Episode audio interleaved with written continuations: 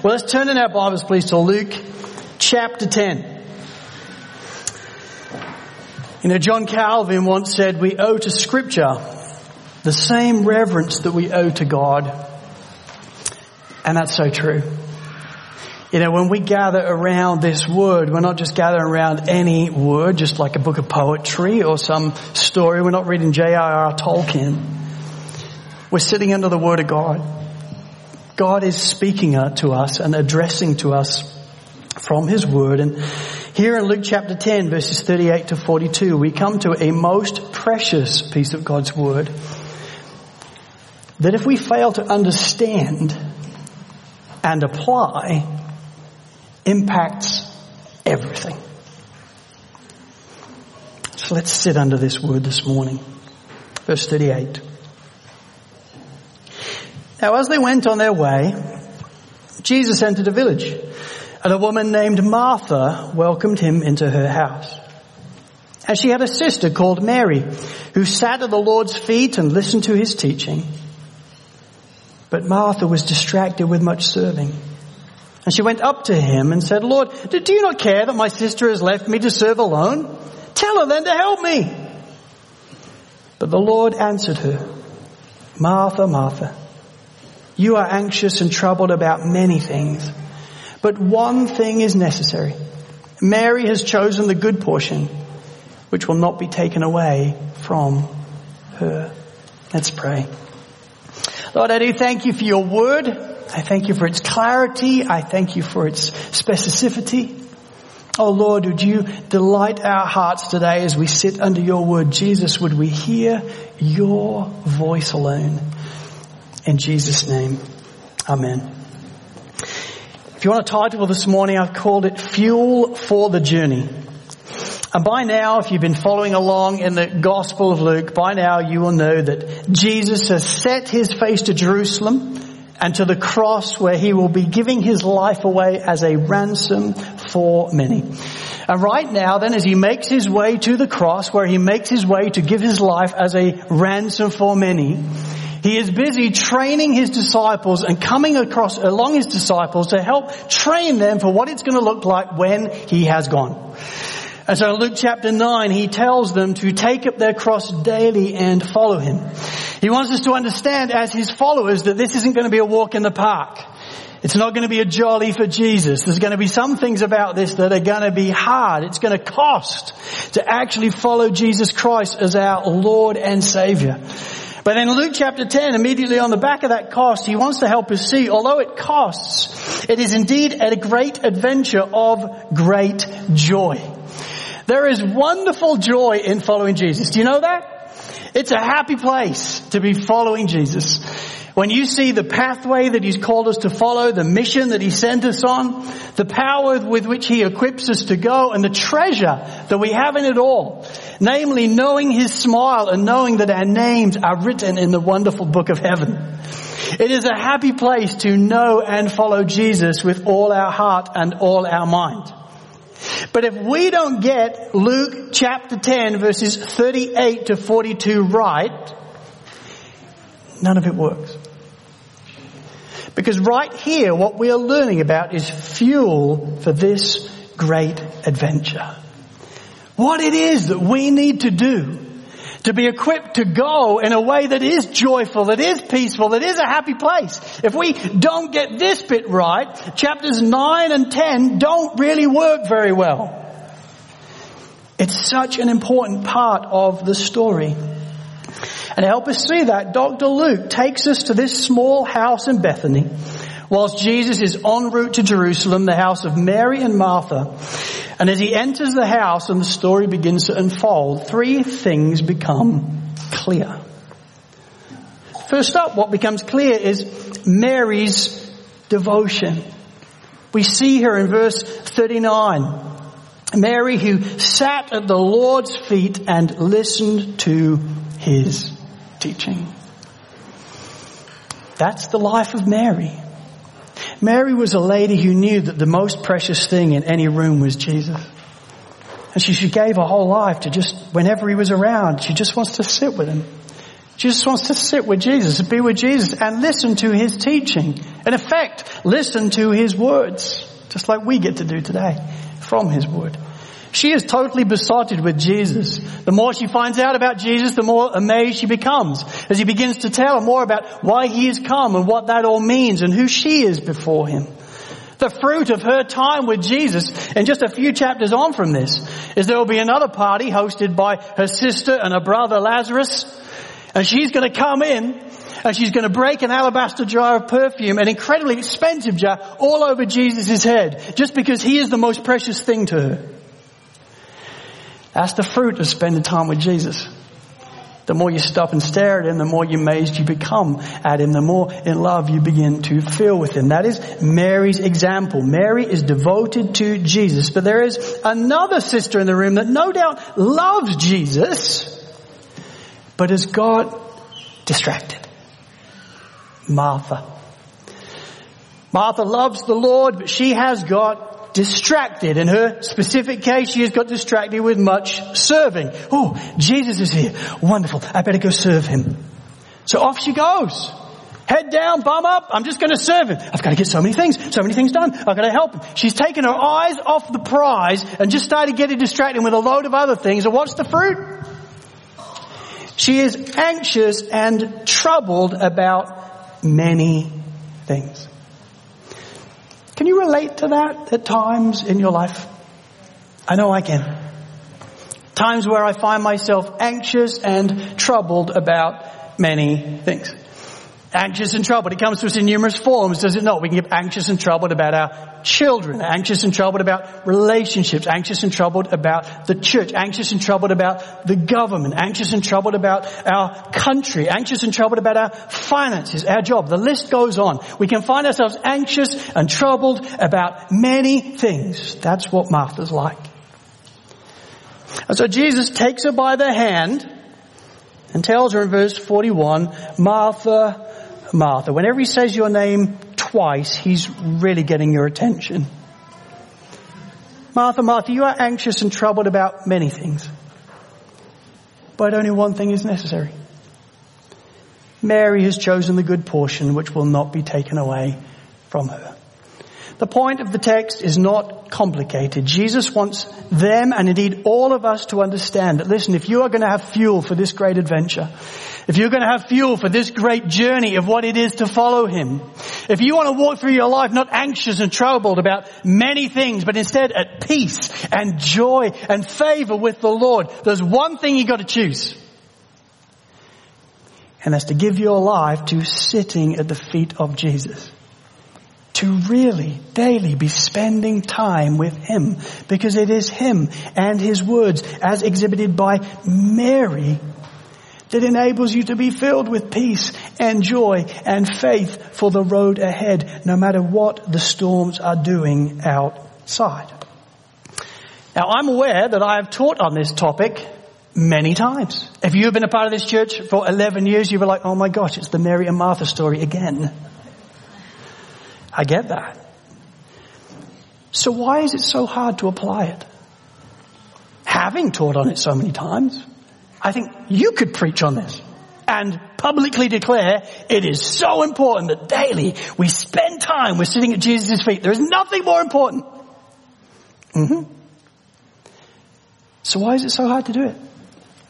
Why is it such a battle sometimes in our lives? Why is it such a tendency and a temptation to not do that? Well, Sovereign Grace Church, I want to help you see something very important this morning. I want to give you the answer to why it is such a battle to actually sit at the feet of Jesus. And here's the reality. The reality of why it is so hard is because our battle is not against just flesh and blood alone. And in Ephesians 6, Paul makes it very clear. You think your battle's just against flesh and blood? No. It's against principalities and rulers of the power of the air that also want to influence your life. See, Graham Cole, in his wonderful book, Against the Darkness, says it this way. He says, so many Christians in the West live as though the story of creation involved in the main just two characters. God and ourselves. I heard that this week at the Sovereign Grace Pastors Conference and I thought that is so true. It is so easy to live in the West, to live in Australia as if the story of my life is just two characters, me and God. Whereas in reality, the scripture tells us, no, there are three characters. You and God and Satan who hates your guts and wants to do all he can to distract you in the walk of faith. Wants to do all he can to pull you away from this reality. Jesus addresses this himself when he talks about why he came. He said, Satan came just to seek to kill, rob and destroy, but I came that you may have life and that in abundance. He's telling us something about what Satan is all about. That's why in 1 Peter 5 verse 8, he tells us, listen, this is an address on us. Be sober minded, be watchful, for your adversary the devil prowls around like a roaring lion, seeking someone to devour. Folks, do you understand that? Are you being watchful? Are you alert? Because our Bible tells us you must be alert. You must be watchful because Satan is prowling around like a roaring lion looking for people in our church to devour. You aware of that? Sometimes not. Because we think there's just two characters in my story. Me and Jesus, right? No, there's three. John MacArthur says it this way He says it is easy for believers, especially in the Western world, where the church is generally prosperous and respected, to be complacent and become oblivious to the seriousness of the battle around them. they rejoice in victories that involve no battles and a kind of peace that is merely the absence of conflict. Yet theirs is the victory and peace of the defector who refuses to fight. They're not interested in armor because they're not engaged in the war. But God gives no deferments or exemptions. Listen, for His people are at war and will continue to be until Christ returns. Satan is at war with God, Father, Son, and Holy Spirit. And with you being united with Christ, that means he's at war with you. He hates everything about you, everything you stand for. We are at war with Satan and we will be until Christ returns. And so what that means is Satan in all his power and evil and cunning is doing all he can to employ his weaponry on you to destroy you, to blind you, to tempt you, to accuse the brethren, to devour you, and ultimately to take you out. That's why Paul exhorts the Corinthians in 2 Corinthians 2 verse 11 to not be outwitted by Satan and nor be unaware of his schemes. See, Sovereign Grace, I want you to understand, if you're a Christian, you don't need to be anxious about the devil. For greater is he that lives in you than he that lives in the world. Satan is not afraid of you. Okay, so don't, don't, you know, don't get too big for your boots. He's not afraid of you, but he is certainly afraid of the Lord Jesus Christ. Greater is he who lives in you than he who lives in the world. We don't need to be anxious about Satan, but we do need to be alert. And my observation is sometimes in the West, we are not alert. It's almost like Satan doesn't exist. When in reality, he does. And unawareness, I think, towards Satan and his works and unawareness to his schemes, I believe, leaves us vulnerable. Vulnerable to his attacks, vulnerable to his darts, vulnerable to his schemes. And we're not even getting dressed for war. And his schemes are aplenty. And I've been a pastor, I've had the privilege of being a pastor for 21 years. And I have discerned in, in my experience that Satan in particular, there are two main schemes that consistently run through any culture of the world. The first scheme I submit to you is that Satan will do all he can to separate us from one another. Anything. Why? Well, because the church is the dearest place on earth. And if you stick together long enough, you will spur one another on to love and good deeds. If you stay together, you will fight for one another and enjoy one another and fan things into flame and you will be a city on a hill to all around you. So this is what I'm going to do. I'm going to try and take you out. I'm going to try and divide you. You know, the church is the dearest place on earth. It is a happy place. It is the temple of the Lord. It is His body. It is a glorious family before the Lord. But in all reality and in harsh reality, Although it is the dearest place on earth, it is a giant blob of when sinners say, I do, is it not? When we join a church, we bring in all our gifts and all our good stuff, and we bring in all our problems and all our sin. And the harsh reality of that is whether we like it or not, we will be on the end of other people's sin at different times, and sadly, they will be on the end of ours. I'm not boasting about that. I'm not trying, that's not an advert for it. I'm not saying go for it. No. We want to avoid that in every way we can. But I'm just telling you the harsh reality of family life is you will be on the end of other people's sin at different times. And God knows that. And so He prepares us for that in His Word. As we sit at the Savior's feet, He makes it very clear what we are to do when we are on the end of other people's sin. Do you realize that? And He gives us two options. Option A is that we are to overlook the offense. It tells us in Proverbs that you should overlook the offense for that is to your glory. And so that's an option. Another option when we uh, are on the end of people's sin is that we are called to go to our brother in love and tell him his fault in a desire to win him. They're the two options as biblically defined. We're either to overlook the offense or we're to go to our brother and tell him their fault in a desire to love them and seek to help them. That's the only two options Jesus gives us. And what do we have a tendency and temptation to do? We go for option C. That doesn't come from Jesus, but comes from Satan. And option C is this. You are offended by their sin and so harbor it. Don't talk about it to them. Don't overlook it. Harbor it. It's so easy to do.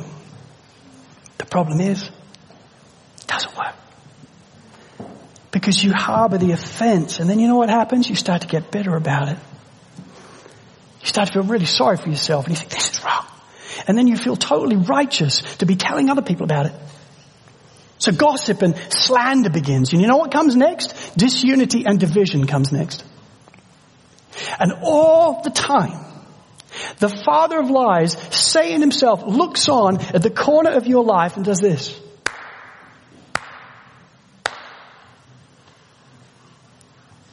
Because he's already begun his work. He's going to start to split relationships up, tear people away from one another. Two options. Option A, option C. We go for option, option B. We go for option C. And Satan loves it. My friends, we must, as a local church, wake up and be aware that that is the scheme of Satan himself to take us out. It should have no place amongst us. It should not be coming out of our mouths. And where we come across it on the receiving end of it, we should say, listen, in the name of Jesus, please stop because it ain't helping me. And you need to deal with this in light with Jesus. And that ain't to tell me. One of the main schemes of the devil, I believe, is he will do all he can to separate us from one another. And secondarily, and above even that one, is he will, I believe, do all he can to separate us from Jesus. He will do all he can a lot of weaponry will be pointed towards your relationship with Jesus because he knows if I can disrupt that, if I can stop that, then nothing else matters. I will distract them so much they won't even know if they're a Christian.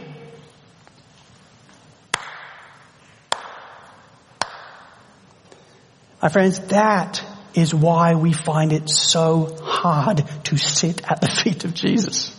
That's why it's so hard. A battle isn't just against flesh. It's not just that, man, I just find it hard to get up in the mornings. No! There's a spiritual battle waging war right there as well. He wants to do all he can to keep you from any conversation with Jesus. Because he knows if you start listening to Jesus, you'll see the truth. He doesn't want you to see the truth. It will change your life. He wants you to be anxious and troubled about many things. He wants you to be confused and disorientated. So I don't want you spending time with Jesus. I want you spending time with yourself. Do you see? It is so easy to be duped. That is why we find it hard to be Mary, and that is why we are more akin to modeling Martha and getting anxious and troubled about many things. Well, listen, for the remainder of our time this morning, I wanted to not only expose that reality to you, but I wanted to expose the lies that I think Satan can tell us and can scheme our way on this issue by way of lies that we are tempted to believe and then as a result don't sit at the feet of Jesus. And I want to do this because uh, my experience with lies is when you shine a light on them, they're a bit like cockroaches and they start to run for the hills. You know, it's actually when you turn the light on, I'm sure you've all had that experience before. You go away in a holiday home, you're super excited, you're walking around barefoot in the night, you turn the light on, ah! and then there's all these cockroaches, and then they just run. Well, I think that's what the lies of Satan do as well. And so I want to shine a light on these lies this morning because I do not want anyone under my watch and the watch of this pastoral team to be duped by Satan. We are instructed in scripture not to be naive to his schemes. I don't want any of us to be naive to his schemes. These are lies that are robbing you of joy and peace and blessing in Jesus. I don't want that for you. I'm called to protect you. So here's four lies that I trust will run like cockroaches from our lives this morning. Here's the first lie that I think Satan wheels, and it's this one, but it just won't do anything. You know that whole thing at the feet, the feet of Jesus thing? It, it's good for, you, for others, but it won't do anything for you. You've tried it before. You read Leviticus once. It won't work. You know, this one comes from the pit of hell itself. This is, this is the type of lie that Satan has been peddling since the start of creation. Genesis chapter 3 verse 1, Satan's words are, but did God actually say that? That's what he's always doing. He's always taking to twist the truth, distort the truth, disorientate people. Did, did he really say that? I'm not sure he really said it quite like that. He's constantly trying to deceive us. And friends, I want you to understand this idea then that comes from the pit of hell, but it won't just do anything, it just won't do anything, is a lie. Because everything else in the Bible says it will change your life. I will illustrate. Psalm 1 verses 1 to 3 the words of the Lord. Blessed is the man who walks not in the counsel of the wicked, nor stands in the way of sinners, nor sits in the seat of scoffers. But his delight is in the law of the Lord, and on his law he meditates day and night. This is what he's like. He's like a tree planted by streams of water that yields its fruit in its season, and its leaf does not wither. In all that he does, he prospers. How good is that?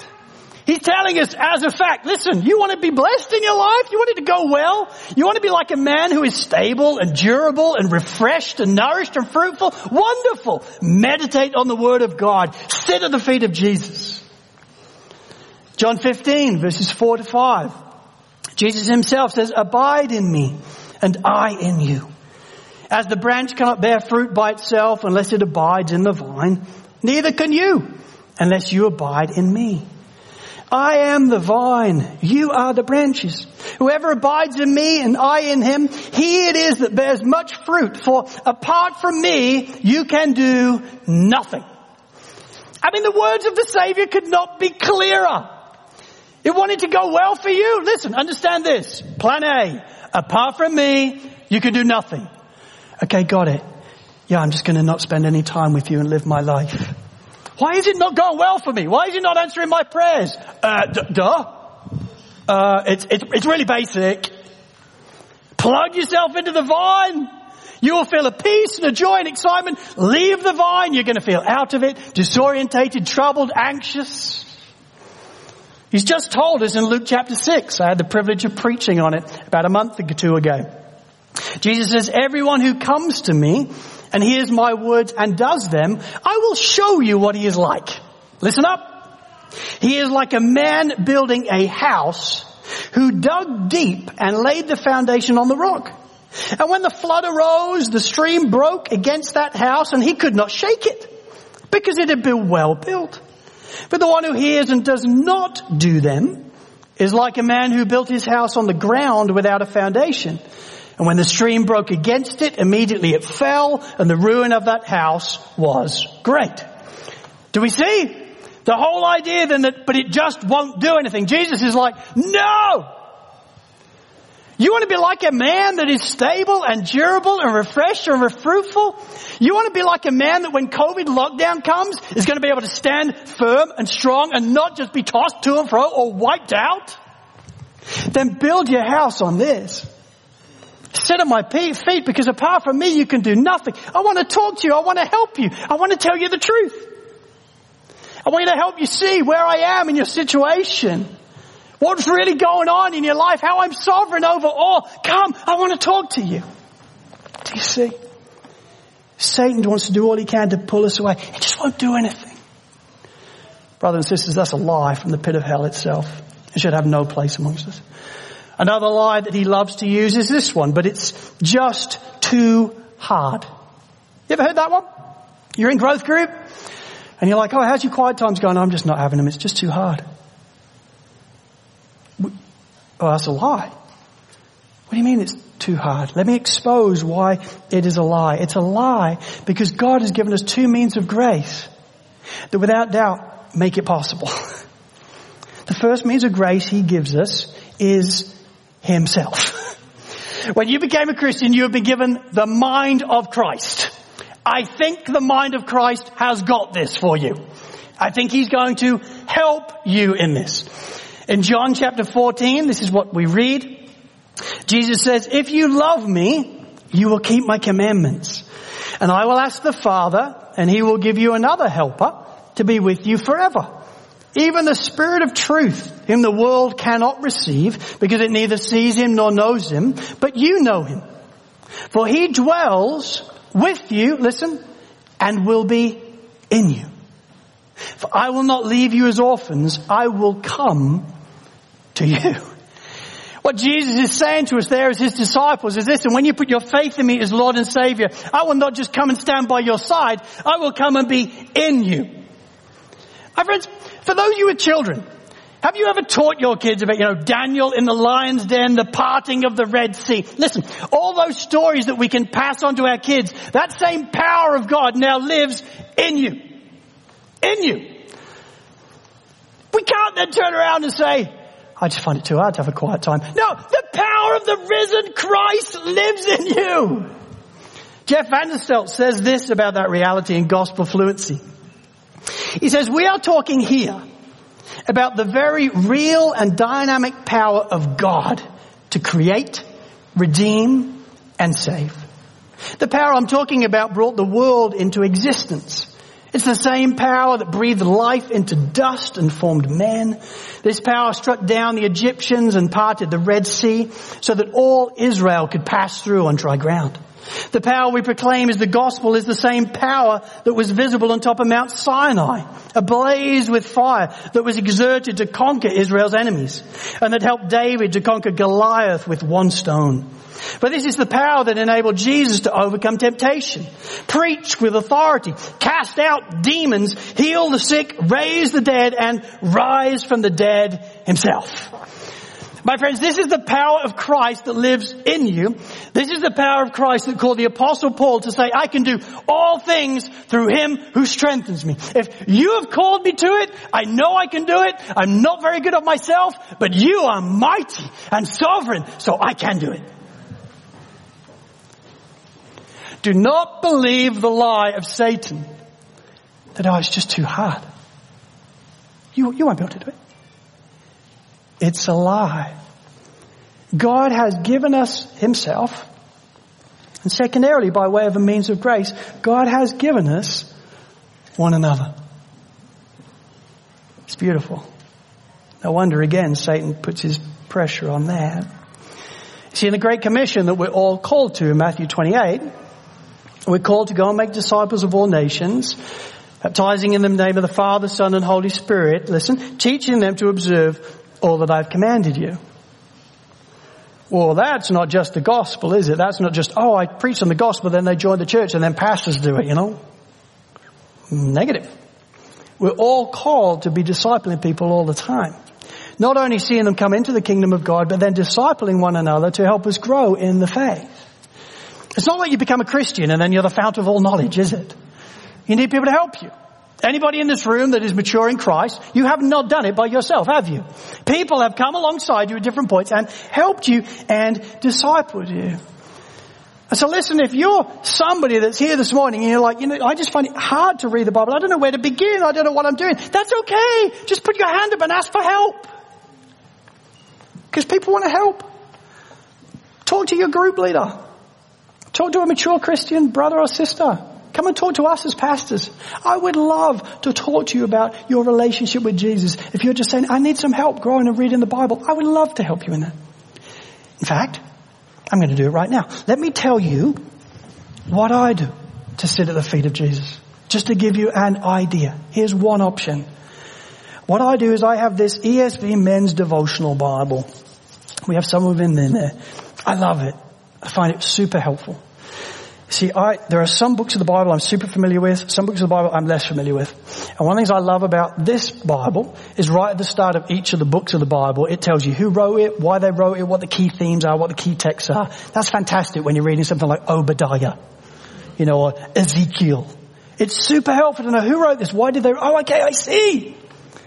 And so I always read that. There's also devotional pieces in there. There's 365 in there. So when I hit different devotions, I just read them. Let's try and help me understand what's going on here. So I have that. And then I have this, which is a five day Bible reading program. Excellent. I'm, I'm a bit of a, like a process guy. Give me somewhere to go with this. I, this is what I've done this year, Emma's done this this year. It's just been super helpful for us as a family to know, I want to read all the Bible, you know, so where do I start? Where do we begin? And the thing that I love about this one in particular is it's in chronological order. So it starts you with Genesis, but also Mark, and he's making links all the time to help us see this is how that got worked out in the New Testament. It's fantastic. And so it just takes you through and you start reading Kings and Chronicles and it, it's not just a big list, but he starts to help you stop and go, so this is when that prophet then spoke these words. So off you go to the prophet and you hear these words. You're like, oh, that's so cool now. It makes more sense. I'm going back to Chronicles now. It's super helpful. And so I take this out and I mark it off each of the days when I do it. I like that it's five days because then if you're sick or just have an incredibly difficult day, you don't feel utterly guilty and way behind. You're just like, I can get back on tomorrow. I can keep going. And then for me, I use headphones. I wish my house was quiet enough to have a quiet place. My house is like your house. There's no quiet place. So I have noise cancelling headphones. I'm like the eBay advert. I am. Do you want sushi, Carol? You know, that's me all the time. I've just got my headphones on. And for me, I have an ESV app on my phone. So what I do is I find out what the text I'm in for the day, I turn to the text, and then I put the ESV Bible on and it speaks to me. I love it. That's what I do. That's how I spend time with Jesus in my life. Listen, I'm not saying that's what you have to do. I'm just saying if you're just willing to ask people, they might give you some ideas of what you can do. I've printed out over 100 copies of that study guide that I use and put it over there. If you want one at the end, grab one. Take one. I am committed to do anything I can to get you in your Bibles. And also I am committed to helping you understand for you to sit and believe it's just too hard is a lie. You're believing a lie. The power of the risen Christ lives in you and we're all here to help you. Lie three. This is a common one. It's classic. But I just don't have time. I would love to if my life was different but I just don't have the time. I mean, what a common lie to embrace is it not? And yet once again, brothers and sisters, it is just a lie. I was talking to a local pastor some time ago And he told me that he had been reading an ABC uh, report and document on social media usage and television usage.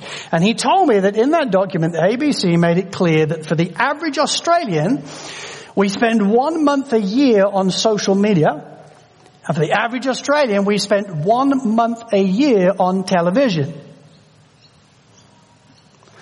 I didn't really believe him. So I went home and I did my own research. I discovered it is true.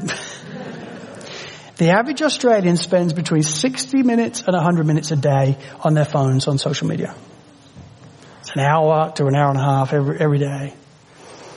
Well, that's a month a year.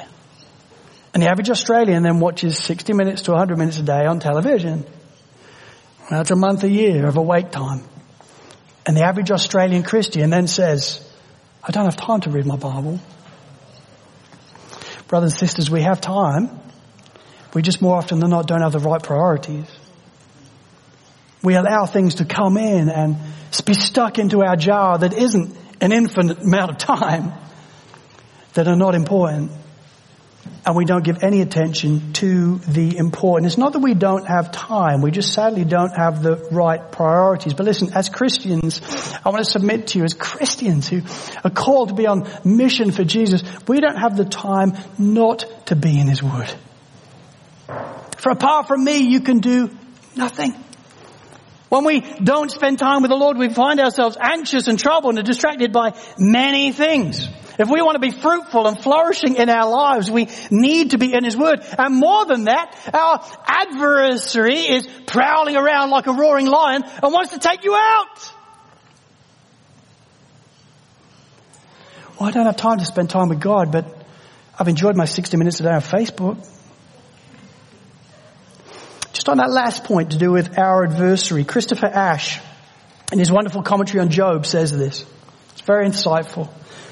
He says, when we wake up in the morning, what do we expect our day to be like? We may of course have expectations for a particular day, the prospect of a good party, or apprehension about a visit to the dentist. But in general, what do we expect from a normal day? For a Christian, what ought to be our idea of the normal Christian life? This is important because our idea of normality will govern whether we end up delighted or disappointed at the end of the day. So true. And then he says this, it's stuck in my mind.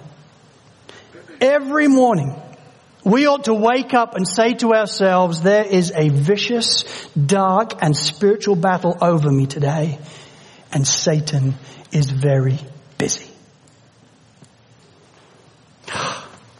I was struck when I heard that.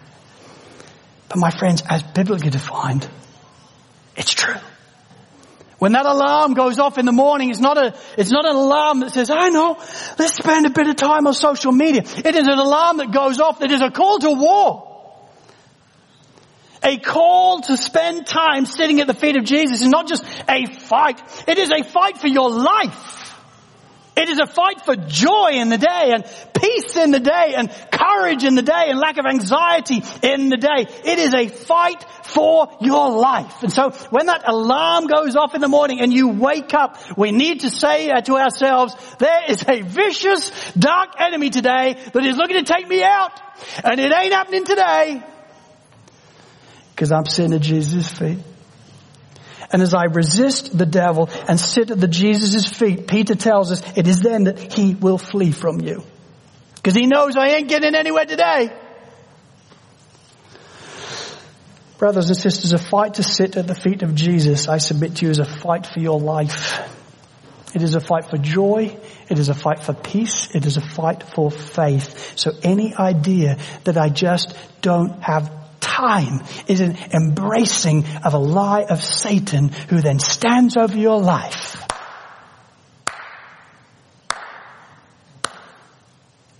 Anxious, troubled, distracted, totally ineffective for Jesus.